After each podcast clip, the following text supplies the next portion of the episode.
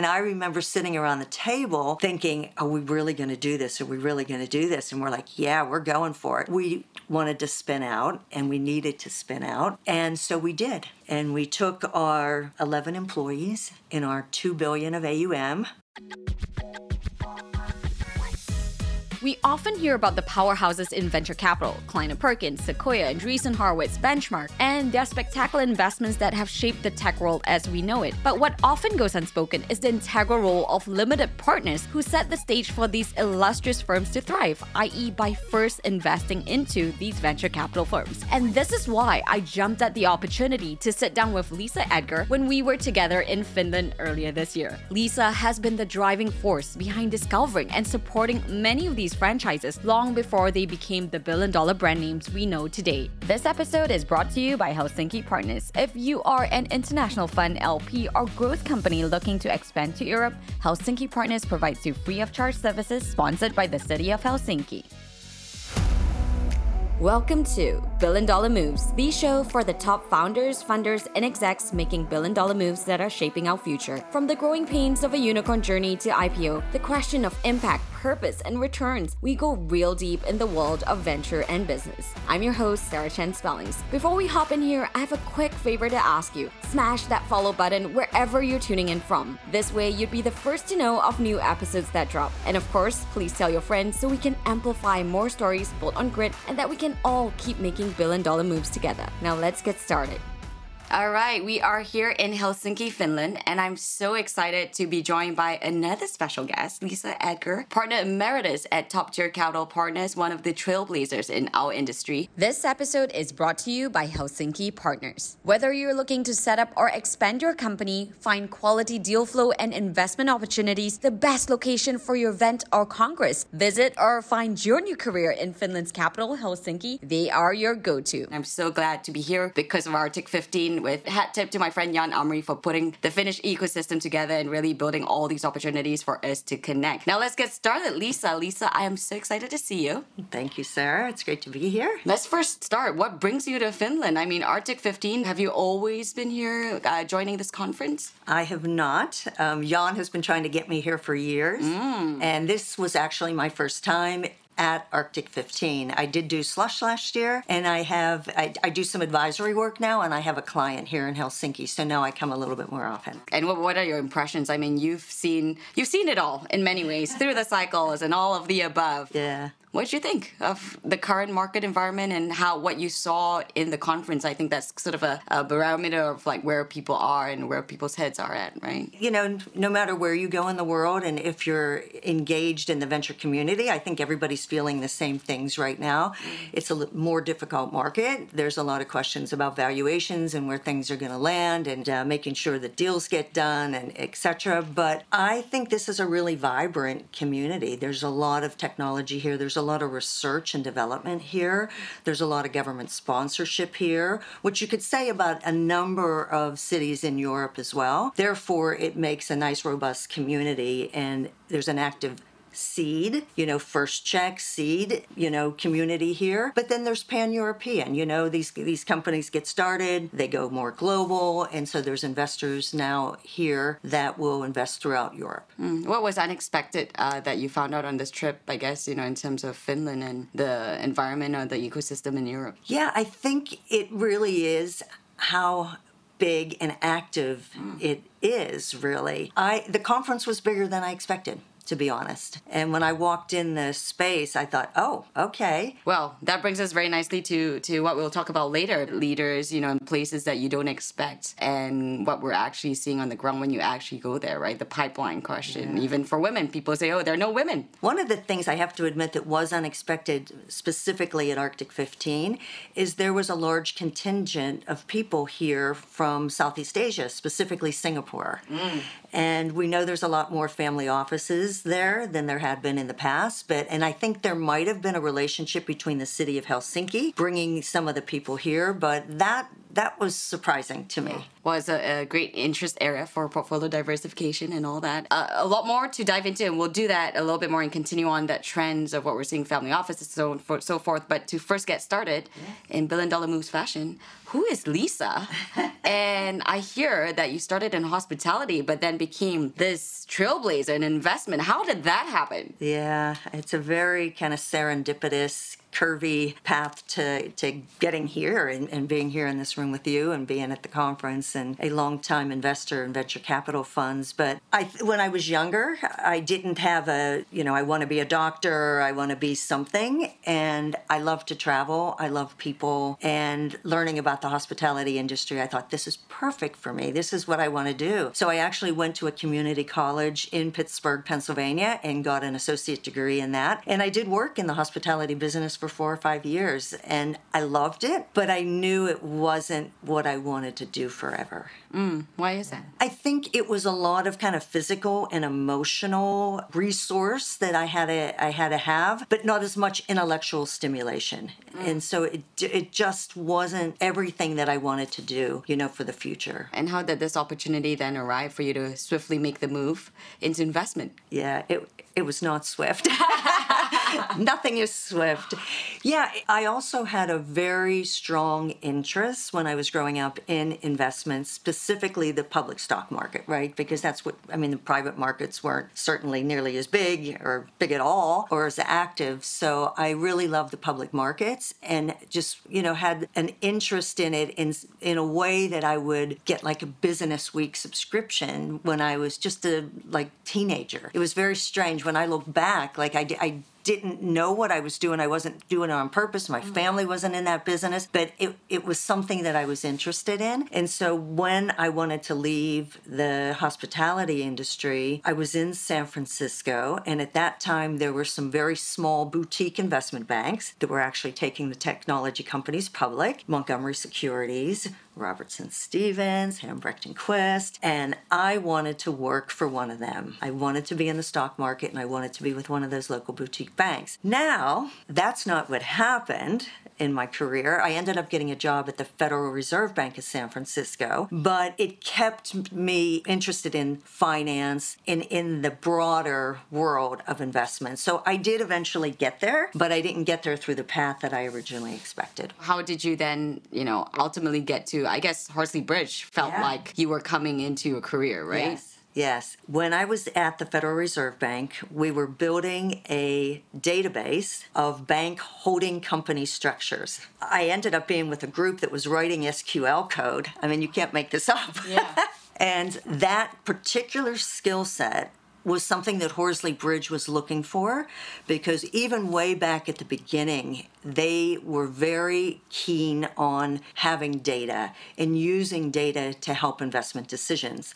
Now, of course, all we talk about is data. Everybody uses it. We buy it. We, you know, use artificial intelligence on top of it, machine learning. But they were kind of unique in that. And because I had this strange database skill set, I was able to get a job there and then I kind of grew my career from then. So I, I was really working with the data and then I moved to be an analyst and then the rest is history. And what, what did you learn? To 1999. Mm. So it was really a long time. They had just moved to San Francisco from Rochester, New York, because most of the investments were in the Bay Area and Silicon Valley. So they really needed to be closer to the managers and to the company. So they moved, and I took a job there. And that's really, really where I cut my teeth and learned the business. And I learned from the data the portfolio companies, the financial, you know, aspects of that, then how do you analyze a company and how do you analyze a fund?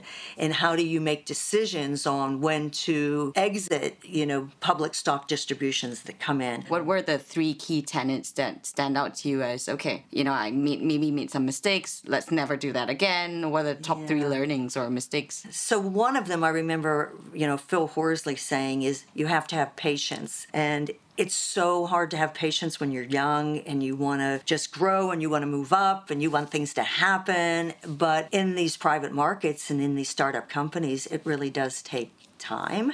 So that was really important to, to learn. Um, way back then, we learned really about relationships right? And how it really is a relationship business, how important those are. And really the way you treat others and act in the markets is going to really kind of stick with you, stick with who you are, how people want to work with you. So those are kind of related. That's kind of number two. And then I think the third one is you got to do the work. You really have to do the work to make good investments. And, you know, there's startup companies or early funds where you're looking at past performance and you're making a leap of faith into what markets might um, you know get started in the future and where the world might go but those are the things that you really need to do and be able to do to be a good investor you were as an analyst, uh, you know, starting your career, and now you hire them and, and you see them around there building their careers. Has much changed in how um, the world of analyzing funds and thinking about it? Has it changed much? I think so because there's a lot more um, there's a lot more information and data out there, but there's a lot more ability to be engaged in the market and not sit in your office. And you know there was a lot of sitting in the office, answering the phone, getting deal flow that way. But now everybody's out. You're out meeting people. You're meeting entrepreneurs. There's there's all of these kind of accelerators and startup communities and such. So it feels like a totally different business or different mm. way to approach the business than it did early days. I mean, this is the, the thing that a lot of people that were hired were ex investment bankers or ex consultants. That's really not the case anymore. And you want people that have worked at startups, that maybe had started their own companies, that, that just have been more hands on, even from the early days. And and why do you think that's important in terms of a skill set? I guess the question that was yeah, asked to you was right. hard skill sets and soft skill sets yeah. that makes GP successful. Do you think there's some element of that? I do because you have to understand and have some empathy for what it's like to be a startup. It's not like analyzing a business in a buyout shop, right? Where you you have EBITDA, you have numbers, you have customers. I mean, here there's so many pivots that take place. Um, the world is so much more global than it ever was before. So you need a lot more diversity in who is part of the team and the skill sets and the backgrounds, etc. So the world looks different too, which is actually a good thing. And what were some of your highlight deals um, in your time at Horsley? I mean, I'm sure there are big names that we now hear of that you were part of as an analyst yeah. back in the day. And I think when some of the firms got started or when they really started like being the top firms like a Kleiner Perkins, you know, to be involved in, in those firms. But I will tell you, some of the top firms that we invested in that would have been considered access plays back in those Horsley Bridge days, there's many of them that don't even exist anymore anymore. Hold that thought. Ever wondered what unicorns eat for breakfast? Okay, so I don't actually know, but I do know that 20% of all unicorn startups are using HubSpot, and for good reason. HubSpot's all in one platform levels up your sales, software, and support. Plus, they have a huge collection of resources to help startups scale. And with the HubSpot for Startups program, you can save big off your first year. To see if you're eligible to save on HubSpot, visit hubspot.com/startups. Mm.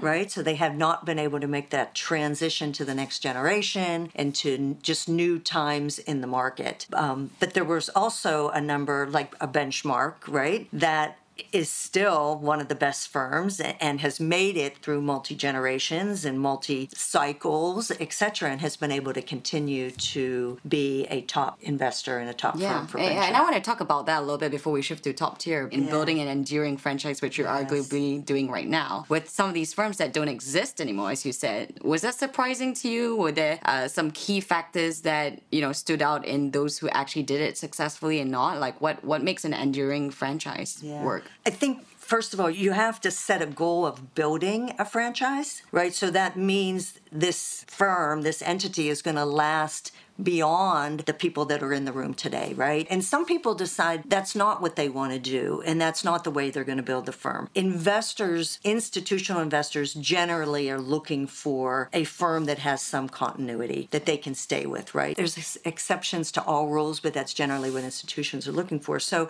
you think, well, how do I do that? How do I build a brand which is important. I have a name that people know what I stand for and how I um, how I operate in the environment. You know how I treat people, how I do deals, etc. And then how do I hire people, bring people into a partnership, and as people leave a partnership, good leavers, people that retire, how do they leave the partnership and how do you make that smooth? How do you make that transparent? And often the ones that have not made it have not done that or done it well at all. That's the majority of why these firms don't make it but also sometimes the markets change so fundamentally. Like, I want to do telecom equipment, this new thing comes along, internet, we're not doing any of that. Well, telecom equipment falls apart, you know, all that money during kind of the dot com bust goes away, and you have nobody on your team or any investments that look promising in the new internet world. And so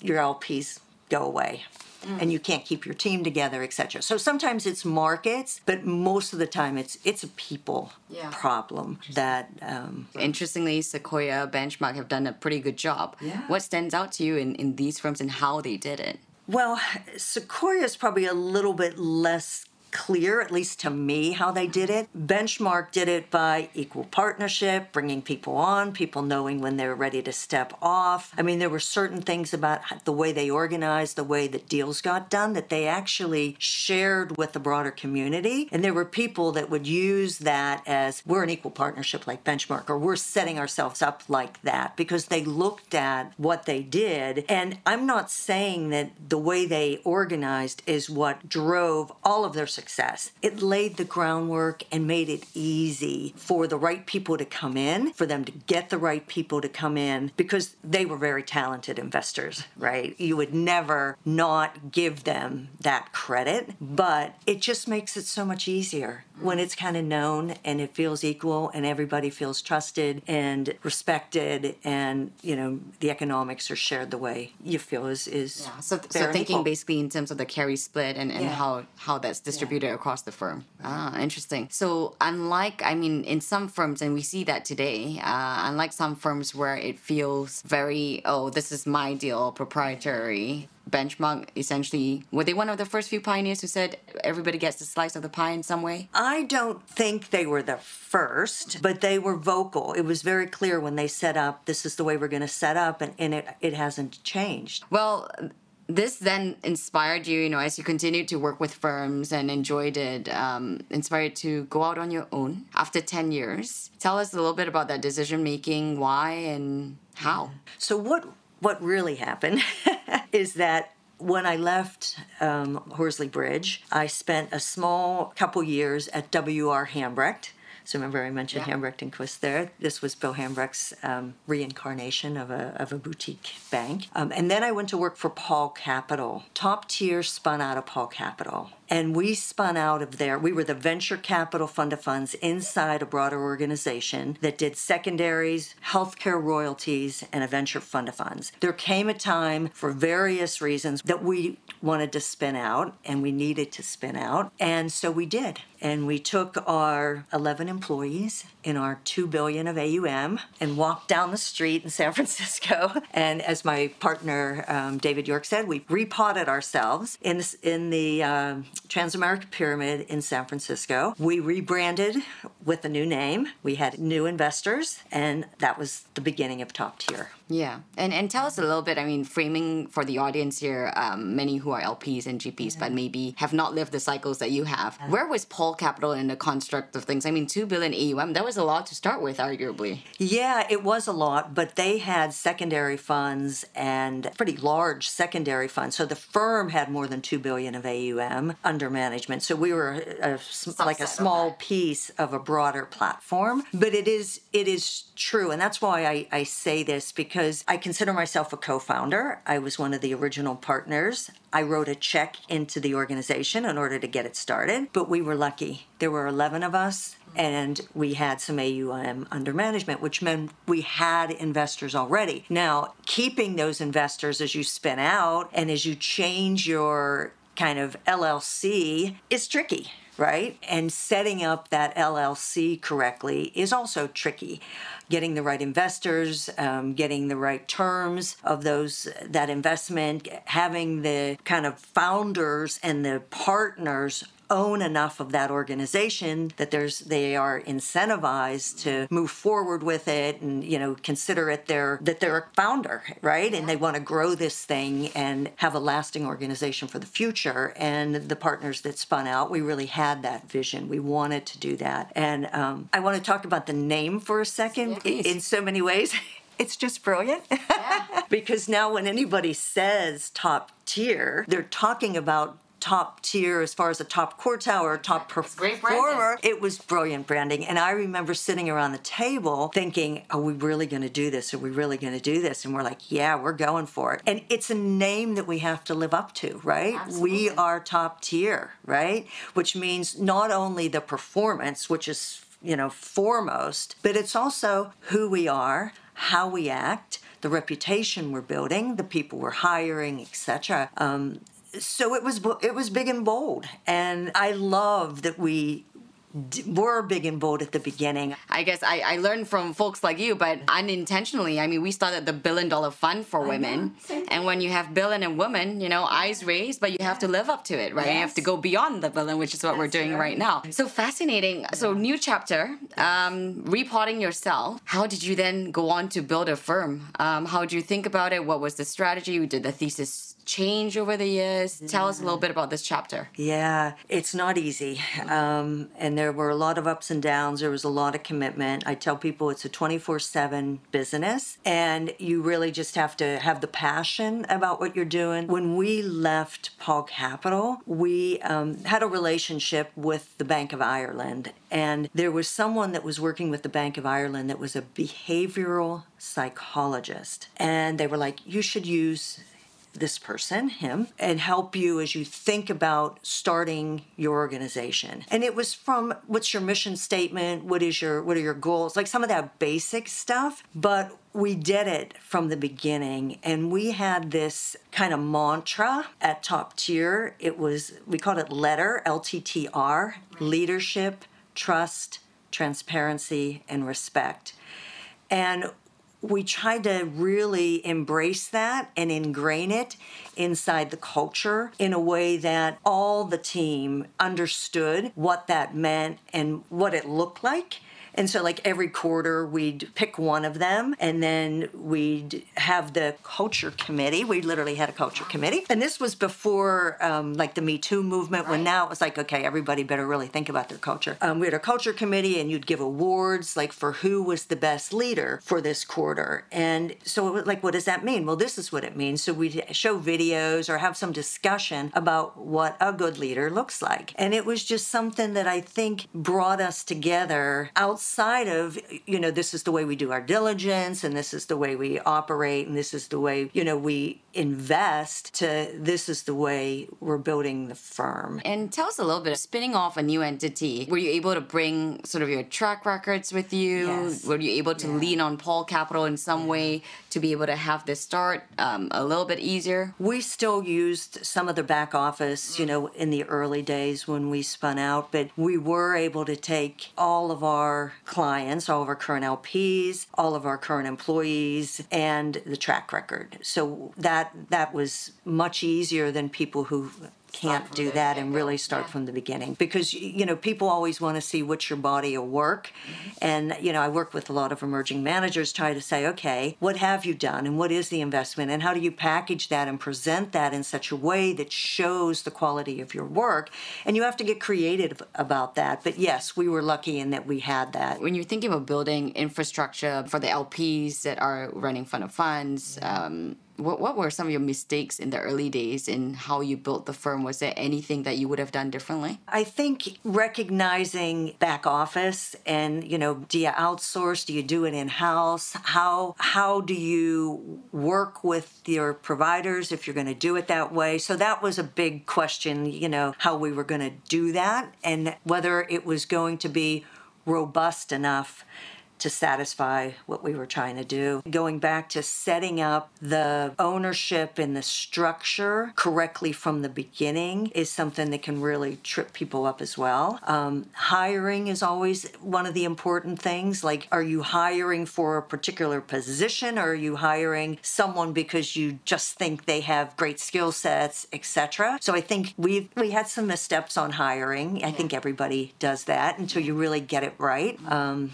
and then the the notion, even in a fund of funds, I mean, it's always be selling, always be Yeah. closing. Always, you know, you were we were always fundraising, and that was important to really kind of understand that that the capital drove the ability to make the investments. Then you had to have the performance. Then you had the capital again, and understanding that, but not necessarily having the fundraising drive or overpower the importance of the investments. So keeping your eyes on the ball, uh, talk to us about you know when you were, I guess, putting the proposal together that this was going to be a separate entity. What was the investment thesis on how you would achieve top tier performance? We always were a bit of an access focused, name brand focused venture fund of funds, and top tier still is today. Therefore, there's a core portfolio of kind of top performing, hard to access. Then you're always building your farm team because what you learned, I said this before, is not everyone makes it through every cycle. People lose their way, sometimes they get too big. I mean, there's various reasons why you don't necessarily re up forever with um, all of your fund managers. So you always have to have a group of managers that are coming up um, in the in the field. Going deep into the investment side of things, what was your strategy? How do you think about portfolio diversification? Did you start at the get go with the strategy that we see today, or has that evolved over time? It has evolved and mm-hmm. it continues to evolve with the markets and as ti things change. I mean, we're not timing the markets, but you know, how much international are we in Europe or not, etc. That has changed over time. We always did tech, we always did healthcare. There were some fund of funds that didn't invest in healthcare funds or biotech funds. We always did.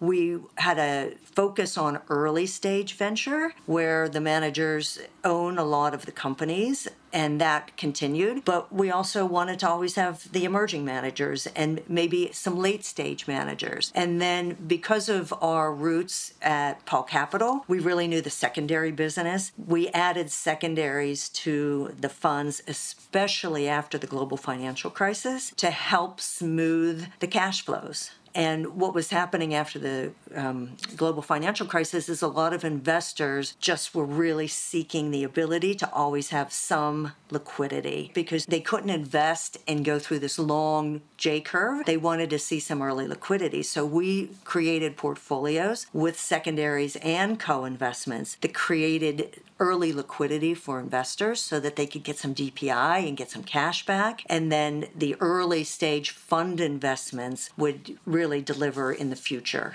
of the fund life, of the fund of funds life. Did you have a vision of the specific technology that these funds were in- investing into? Did you have that Yeah. thesis at the granular level? Not really. Only because it ends up that the best managers kind of look that's what they do. That's what venture capitalists do. They they look into the future. They go where the puck is going as we say the old hockey, you know, terminology. So we thought by investing in the best, we would get into these markets. And that was true. Whether that be web 3, whether that be B2B software, all of this AI, you know, people move where they see the world going, especially the big, well established, very successful players. Now, does that mean around the edges we might have said we want maybe more of this or less than this? Absolutely. We had done that. But sometimes it's we don't want more of it. We're going to take what the market's given us, but we're not going to double down into something like clean tech, for example. In the first iteration, we didn't double down on that. It ended up being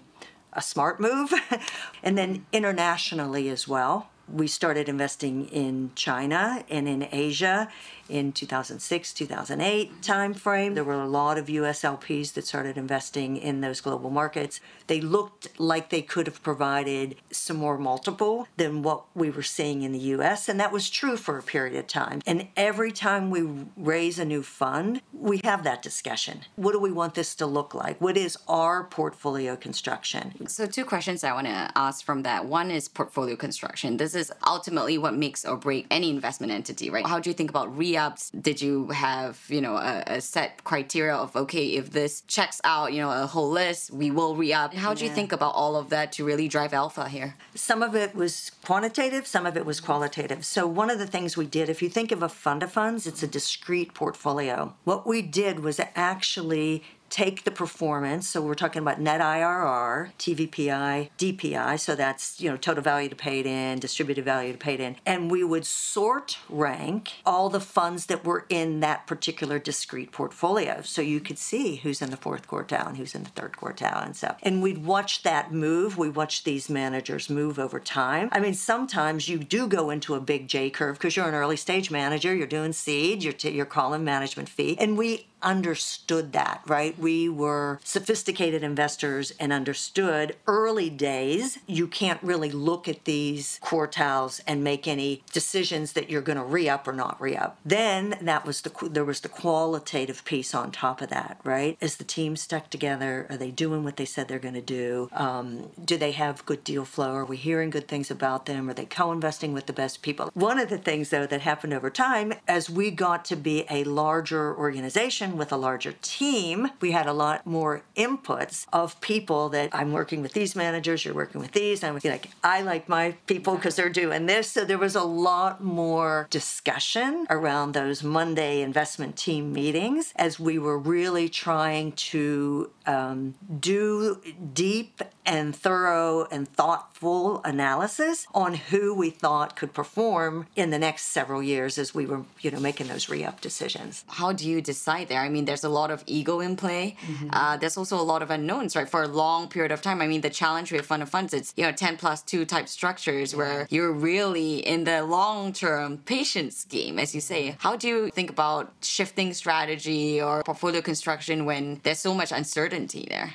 Yeah, I think, which is the reason why fund of funds and those that have been in the business for a long time are really great investment vehicles for people that either want um, help with the venture allocation, want to start with a, a, fund of funds as venture allocation to learn because after so many decades and the pattern recognition, you could start understanding and knowing the questions to ask, knowing certain red flags that you might see inside organizations. So, for example, there was a fund that we invested in, and um, they started with a small portfolio that they brought in. It was one of the emerging managers. This particular fund, that nothing was happening.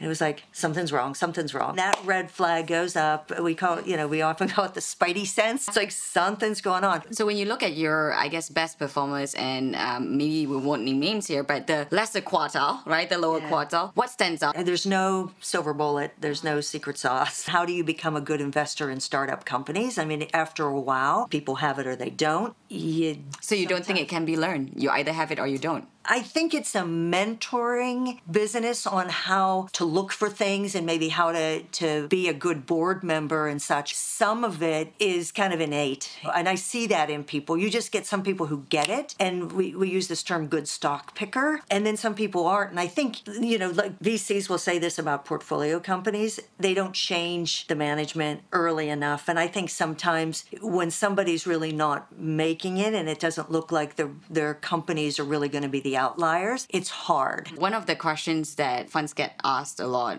and as I'm sure you, you have, is is it worth the double layer of fees? You know, it's the 110 and then the 220, and in the end, you're paying a lot. Uh, and arguably, 20 years later, the market has become a little bit more open where family offices are doing it direct. Does the business model still work? So, not all fund of funds are one in 10. Yeah. That's one thing. Um, I, as I said, there is a place in the market for fund of funds for sure. Um, I'm surprised today how many new fund of funds are getting started because it's not an easy business because of in some ways because of this question. People don't like the fee on fee, and I understand that. In the end, if you're delivering the returns that the investor needs for this part of their portfolio, which we were, as even as a fund of funds at top tier, then it is worth it. Often people start with the fund of funds to learn, to start building the portfolio as well, and then they may might make their own individual bets into funds directly. Um, so I do think there's still a place for it. There's also maybe certain geographies that are hard to access. Maybe a fund of funds that's going to focus on climate, or a fund of funds that's going to focus on building a portfolio of, of women led VCs. So there are areas of the market more niche focused. Maybe they're going to do small micro funds, right? That's hard because if you're a large investor but you want some micro funds in your portfolio, you're not going to make investments in little $25 million funds. It's just not worth it to you, but you might want to use a fund of funds for that. So I think mm. there are places for it. There's also some large investors that they need to, to make a $100 million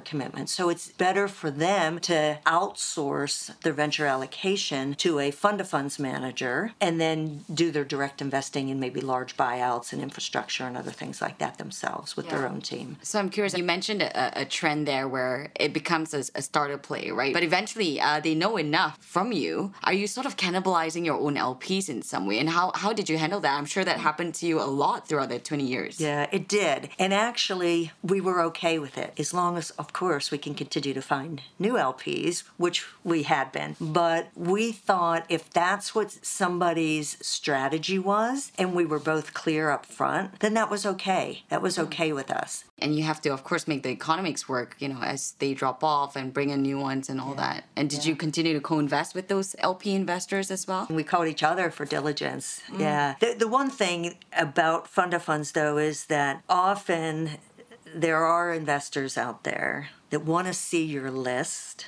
because they really want to do it themselves because they feel like they can do it themselves. Often they really can't do it themselves because some of those names on that list really are access plays and, and will always be access plays. But that was frustrating. Yeah, I mean, we see oh, it today in yeah, many ways. Absolutely. So tell us about access plays here. I mean, that was a big part, and, and you've mentioned it three times here. I think that's a big part of Top Tier's uh, secret sauce. How do you get into the best funds, and what were, I guess, your really key learnings and key mistakes in, in really doing this work? It really is relationship building and being a good partner to the GP, getting to know them, being somebody that they could trust and count on, um, being active in the ecosystem. That was really the way we did it. Sometimes we, Phil Paul, who was the founder of Paul Capital, who had relationships with the founders of some of these name brand firms, so we went that way. Um, and when you think about relationships, which is probably also a word I've used many times, we had, we encouraged our team especially the investment team, to build relationships in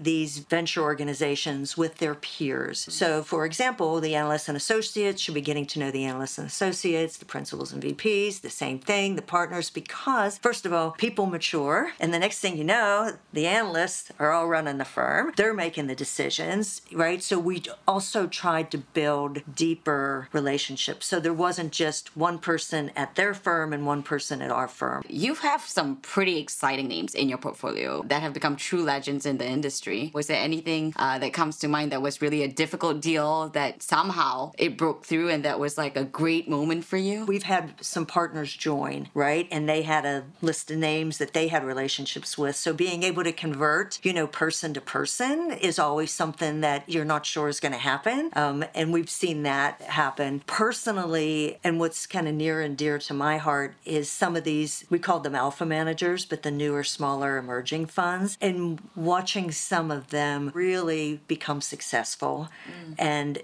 then being oversubscribed themselves, even though they're still small emerging managers, but you know, not be able to take all the capital that wants to come in those funds. And I think for me, that has been the most rewarding part of, I think, my journey and why even today I focus more on helping newer, smaller teams that I think have the ability to build something really special, especially folks that are that don't look like everyone else in the industry. And what was the hardest thing that you've had to do in the 20 years of building uh, the firm? A change in GPs and key man tripping and things happening, they're very difficult. They're very emotional. Sadly, we had to do it more than once. It's a lot of work. It's getting LPs and you know consensus around that. That's why you do so much work on the team and the team dynamics, what really is going on, and whether or not the partnership is truly a partnership that can withstand not only the good times but also the bad times, kind of like today's market. Yeah, and, and that's a great segue. Let's talk a little bit about markets. How are you yeah. thinking about the shaky markets here? Everybody knew it was coming, right? It was a long, long bull market in venture capital. And now I think watching valuations, I don't think they've all settled yet. Fundraising is, is quite difficult. This is where the experience is really going to matter um, because we are in that market. I know the NASDAQ is, is up a bit, NVIDIA is leading the way, of course, mm-hmm. but it's still a difficult market. And as people talk about, there are alternatives now with interest rates being not zero. Investors have options where it was hard to find any type of growth or any type of return in the in markets other than privates and some publics, but now there's fixed income and credit in different places that people are starting to spend a little bit more time with. And what do you think needs to change in, in venture? And will this market be a good thing or a bad thing in changing things in venture? One of the things about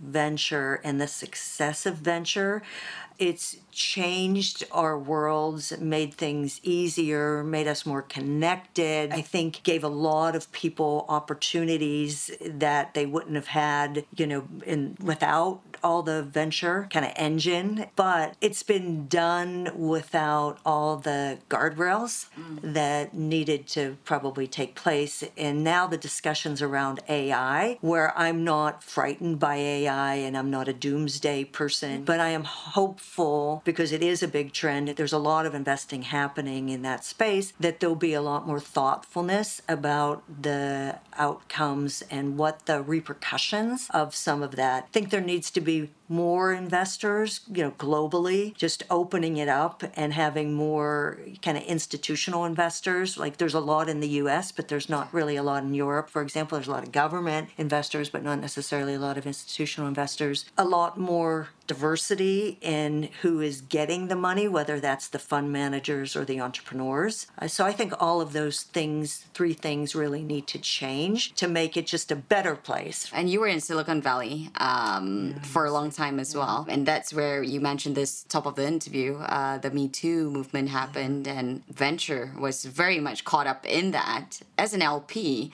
how do you think about that in ensuring that GPs are being ethical in the way that they conduct themselves? The Me Too movement gave a lot of LPs the confidence to ask the questions that they wanted to ask but didn't feel they had the power to ask, especially women LPs. And these questions were being asked. I'm in a number of women in private equity networks. I know you are too. There's some great ones. I have some of my best friends that are from there. And those questions were being asked, and we were trying to help each other, but I think it gave us the confidence and the space to do that. It was horrible what happened to to women and that had been going on. In some ways, the spotlight that was shown on it was just so necessary and so important. So many groups kind of started or really kind of came in, in with force. Even the NVCA, the National Venture Capital Association, came in um, with real solutions, real workshops, real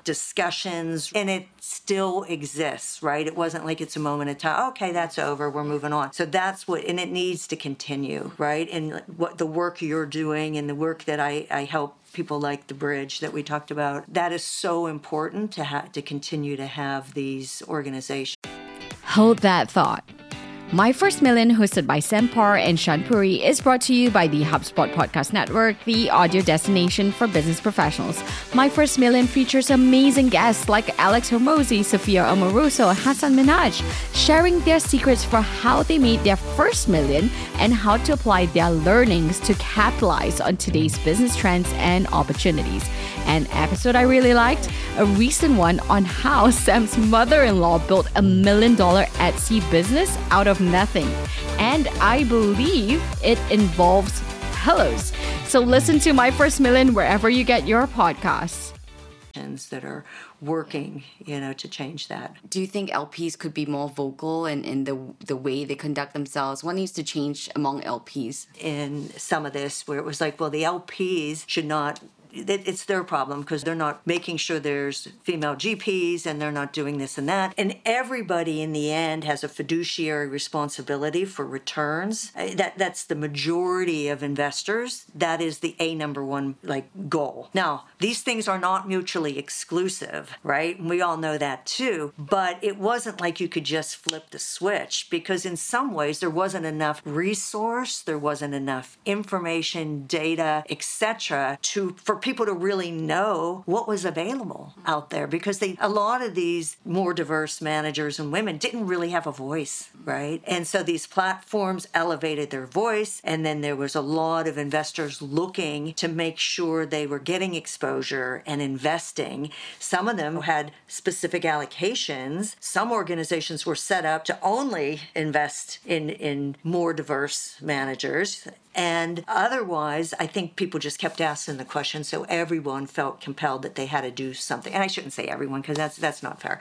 Yeah. A lot of people, and certainly what I would say the top managers were compelled to do something. One of the things that you brought up was there needs to be experience. Experience is so valuable at this time, but of yeah. course, women and people of color don't have traditional experience. They ha- they have a more circuitous journey. Uh, they don't look like the typical pattern of success. How do you address that, and how are LPs doing in, in this regard? I think think a lot of these, some internships and mentoring programs, and, and I'm talking formal internships and mentoring programs, can really make a dent and bring people into the organization. Because you're right. I mean, there's a, a lot of people don't even know that the industry exists, right? And reaching out into a, whether it's colleges, universities, even going younger into different schools, whether it's high schools, and some are go, even going down to the elementary school level, to just show that people people like you and me are in this industry and have made full careers in this industry and are willing to be mentors. Well, Lisa, so many more questions I could ask, and we'll continue in drinks later, perhaps. Uh, but we'll transition now to your most recent chapter, final move to Portugal, to look into Europe, working with Tom at Open Ocean. What does this next chapter look like for you?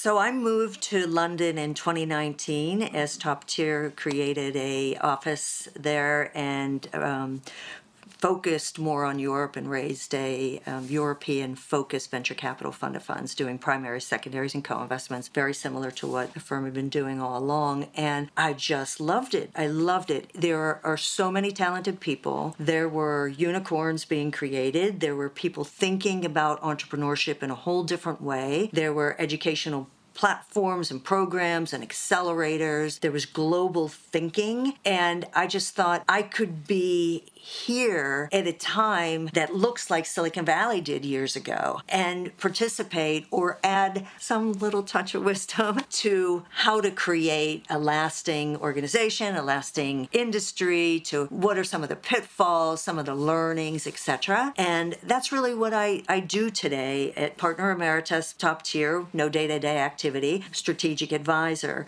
And you mentioned, you know, working with Tom and Katya and Patrick at Open Ocean. You know, they want to build a better firm. They have a firm, they have some funds, they have some great investments. Like, how, what does world class look like from an LP point of view? I bring the LP hat to people.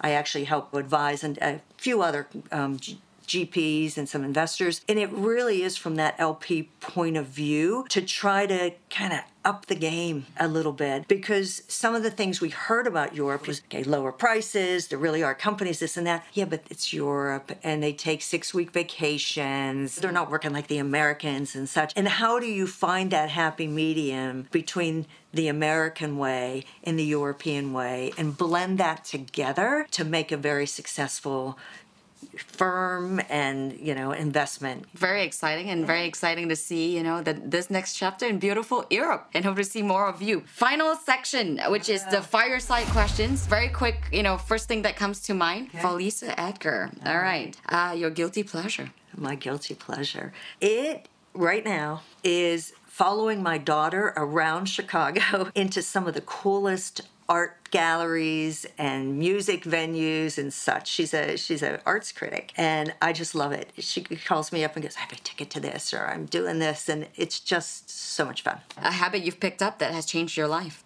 Yoga. I picked it up a long time ago, and it really makes a difference. I do it every day. Have my yoga mat with me everywhere I go. Great. Yes, I do. What would you tell your younger self? But what I tell you, I, I think it might have come out a little bit.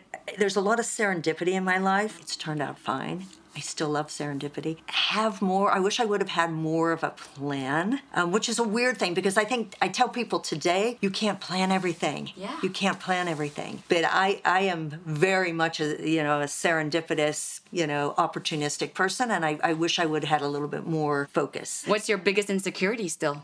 I think it's am I focused on the right thing and am I making am I am I making a difference? Like some people come up to me sometime and said I heard you say this or you said this to me and I think really? You know, I mean his that's that's really made a difference and changed and I that wisdom was actually helpful. I I, I love that. And then that brings me to my next question, the final one. Uh, my next guest uh, will be Brad Feld uh, from Foundry. Okay. Techstars and all that. What would be your billion dollar question to him? Ah, Brad, I know Brad. Okay. Um, this isn't really an investing question, but I think it's an interesting question because Brad knows how to like do his investing and also take care of himself and mental health. That's an important thing to him. What was a time where he had the time to kind of sit and linger somewhere and what happened that was very unexpected whether it be a person or an mm. event or something. Did he meet somebody? Did something happen? Where instead of moving on which we're all in motion did he sit? Ah. Well i'm so tempted i have to ask you that one question. What was that for you? It's been a recent learning for me that you never know what who who you're going to meet. So for me it was my current partner. I was in a guitar shop in london. What didn't have anything else to do. I just moved to London and he came in and we just sat there with the owners of this guitar shop. But I had done that another time and it was a, a similar, just like an amazing afternoon because normally you you do your bit you know buy your whatever you're buying or look at whatever and then you move on. But if you just sit sometimes and just let the unexpected happen. Magic happens. Yeah magic happens. And this was the magic that happened because i showed up and i saw you and i was like wow. Yeah we should do it. We should do it. And let's take this opportunity in beautiful finland. Well lisa this was such a pleasure. Thank you so much for your time your insights and we're so excited for your next chapter. Thank you and thanks so much for tuning in this week. You can subscribe wherever you get your podcasts and follow our socials on Sarah Chen Global to get the latest on the show. It would really help me out too if you enjoyed this to rate and review our show on Apple Podcasts and share your favorite episodes with a friend. I'm Sarah Chen Spellings, and you've been listening to Billion Dollar Moves.